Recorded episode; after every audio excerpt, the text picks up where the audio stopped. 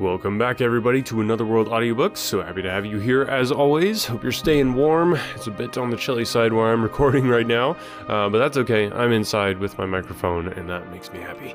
Carrying on today with The War of the Worlds from Sam Collins. Hope you're enjoying it. I would love to hear from you if you are enjoying it.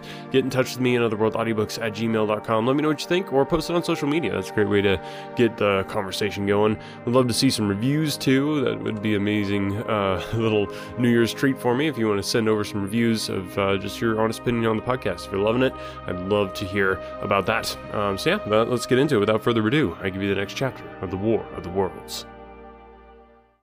Chapter 15 What had happened in Surrey. It was while the curate had sat and talked so wildly to me under the hedge in the flat meadows near Halliford, and while my brother was watching the fugitives stream over Westminster Bridge, that the Martians had resumed the offensive.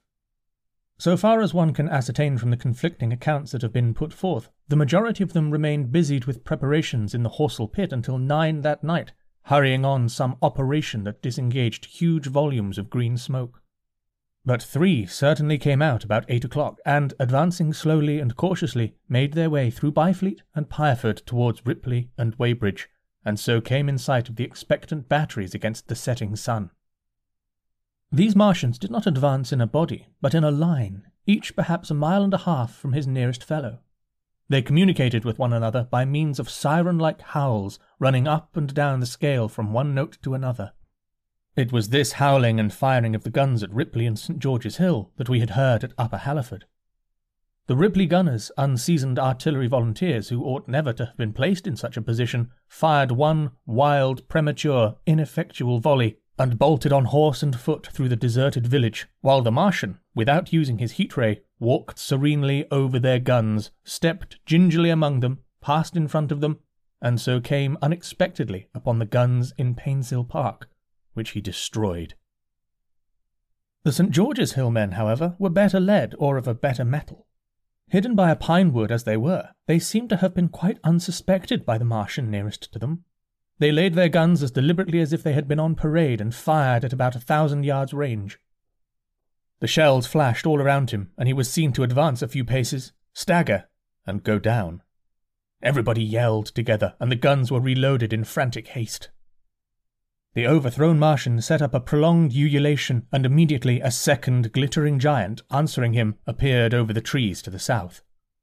It would seem that a leg of the tripod had been smashed by one of the shells, the whole of the second volley flew wide of the Martian on the ground, and simultaneously both his companions brought their heat rays to bear on the battery. The ammunition blew up, the pine trees all about the guns flashed into fire, and only one or two of the men who were already running over the crest of the hill escaped. After this, it would seem that the three took counsel together and halted, and the scouts who were watching them report that they remained absolutely stationary for the next half hour. The Martian who had been overthrown crawled tediously out of his hood, a small brown figure, oddly suggestive from that distance of a speck of blight, and apparently engaged in the repair of his support. About nine he had finished, for his cowl was then seen above the trees again. It was a few minutes past nine that night when these three sentinels were joined by four other Martians, each carrying a thick black tube. A similar tube was handed to each of the three, and the seven proceeded to distribute themselves at equal distances along a curved line between St. George's Hill, Weybridge, and the village of Send, southwest of Ripley. A dozen rockets sprang out of the hills before them so soon as they began to move, and warned the waiting batteries about Ditton and Esher. At the same time, four of their fighting machines, similarly armed with tubes, crossed the river, and two of them, black against the western sky, came into sight of myself and the curate as we hurried wearily and painfully along the road that runs northward out of Halliford. They moved, as it seemed to us, upon a cloud, for a milky mist covered the fields and rose to a third of their height. At this sight, the curate cried faintly in his throat and began running, but I knew it was no good running from a Martian, and I turned aside and crawled through dewy nettles and brambles into the broad ditch by the side of the road. He looked back, saw what I was doing, and turned to join me. The two halted, the nearer to us standing and facing Sunbury, the remoter being a grey indistinctness towards the evening star, away towards Staines. The occasional howling of the Martians had ceased, They took up their positions in the huge crescent about their cylinder in absolute silence. It was a crescent with twelve miles between its horns. Never since the devising of gunpowder was the beginning of a battle so still. To us, and to an observer about Ripley, it would have had precisely the same effect. The Martians seemed in solitary possession of the darkling night, lit only as it was by the slender moon, the stars, the afterglow of the daylight, and the ruddy glare from St. George's Hill and the woods of Painshill. But facing that crescent everywhere, at Staines, Hounslow, Ditton, Esher, Ockham, behind hills and woods south of the river, and across the flat grass meadows to the north of it, wherever a cluster of trees or village houses gave sufficient cover, the guns were waiting. The signal rockets burst and rained their sparks through the night and vanished, and the spirit of all those watching batteries rose to a tense expectation. The Martians had but to advance into the line of fire, and instantly those motionless black forms of men, those guns glittering so darkly in the early night, would explode into a thunderous fury of battle. No doubt the thought that was uppermost in a thousand of those vigilant minds, even as it was uppermost in mine, was the riddle. How much they understood of us. Did they grasp that we in our millions were organized, disciplined, working together, or did they interpret our spurts of fire, the sudden stinging of our shells, our steady investment of their encampment, as we should the furious unanimity of onslaught in a disturbed hive of bees? Did they dream they might exterminate us? At that time, no one knew what food they needed. A hundred such questions struggled together in my mind as I watched that vast sentinel shape. And in the back of my mind was the sense of all the huge unknown and hidden forces Londonward. Had they prepared pitfalls? Were the powder mills at Hounslow ready as a snare? Would the Londoners have the heart and courage to make a greater Moscow of their mighty province of houses?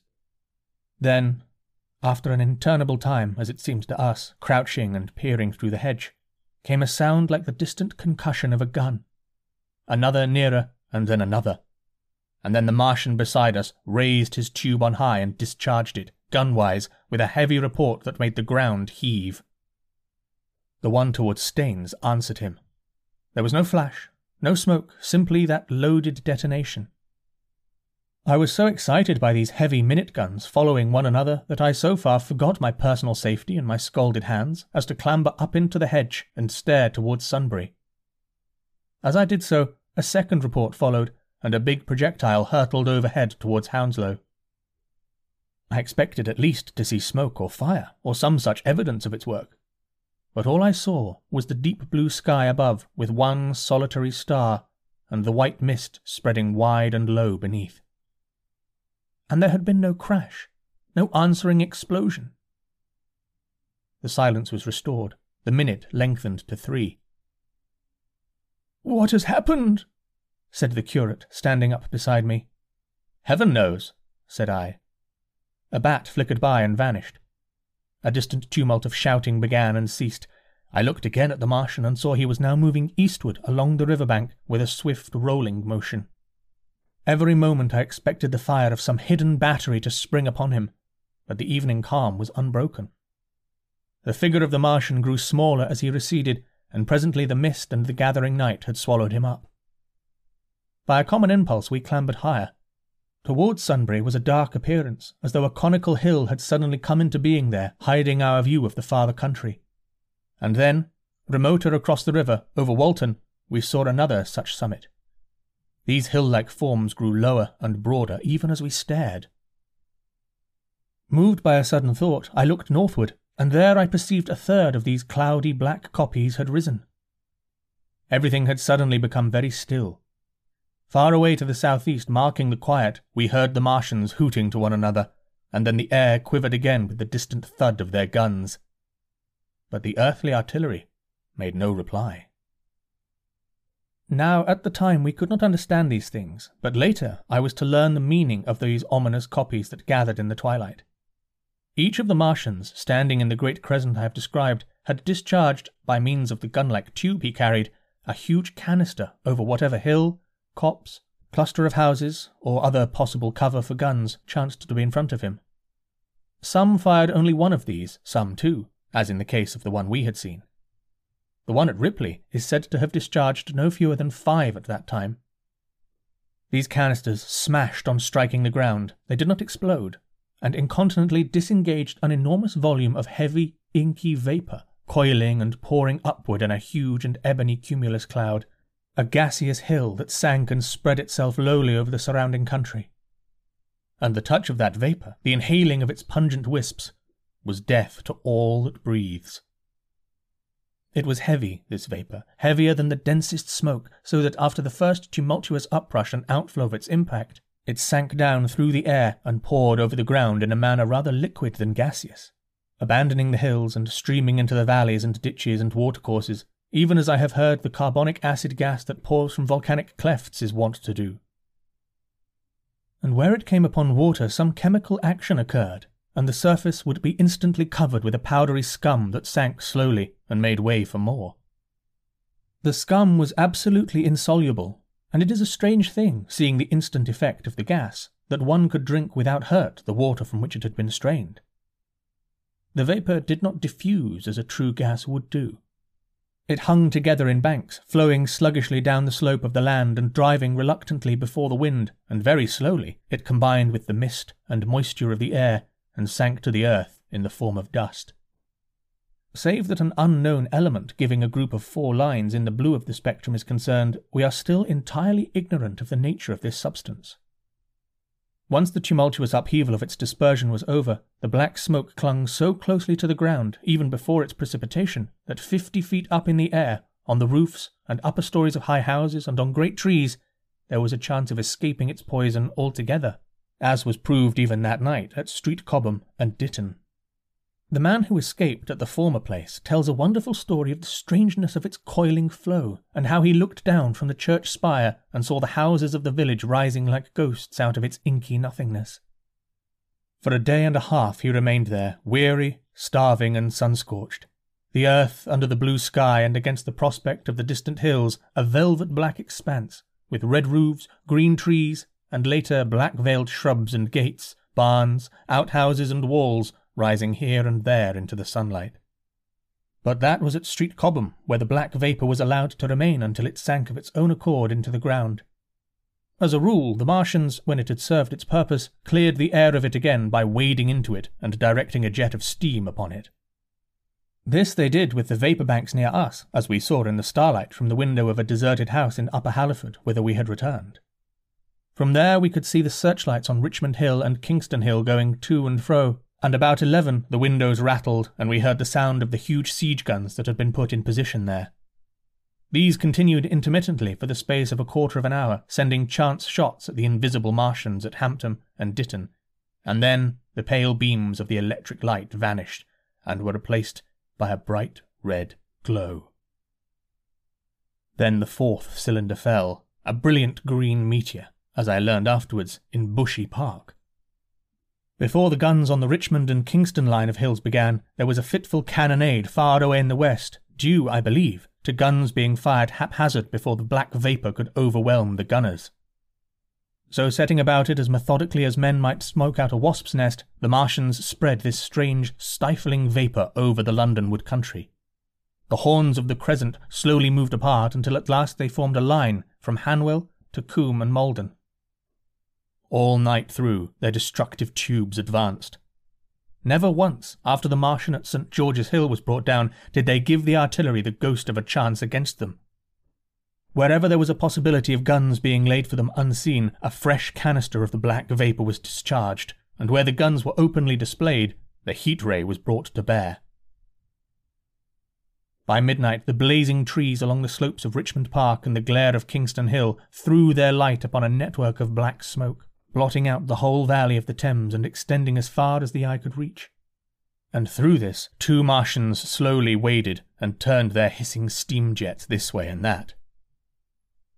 They were sparing of the heat ray that night, either because they had but a limited supply of material for its production, or because they did not wish to destroy the country but only to crush and overawe the opposition they had aroused.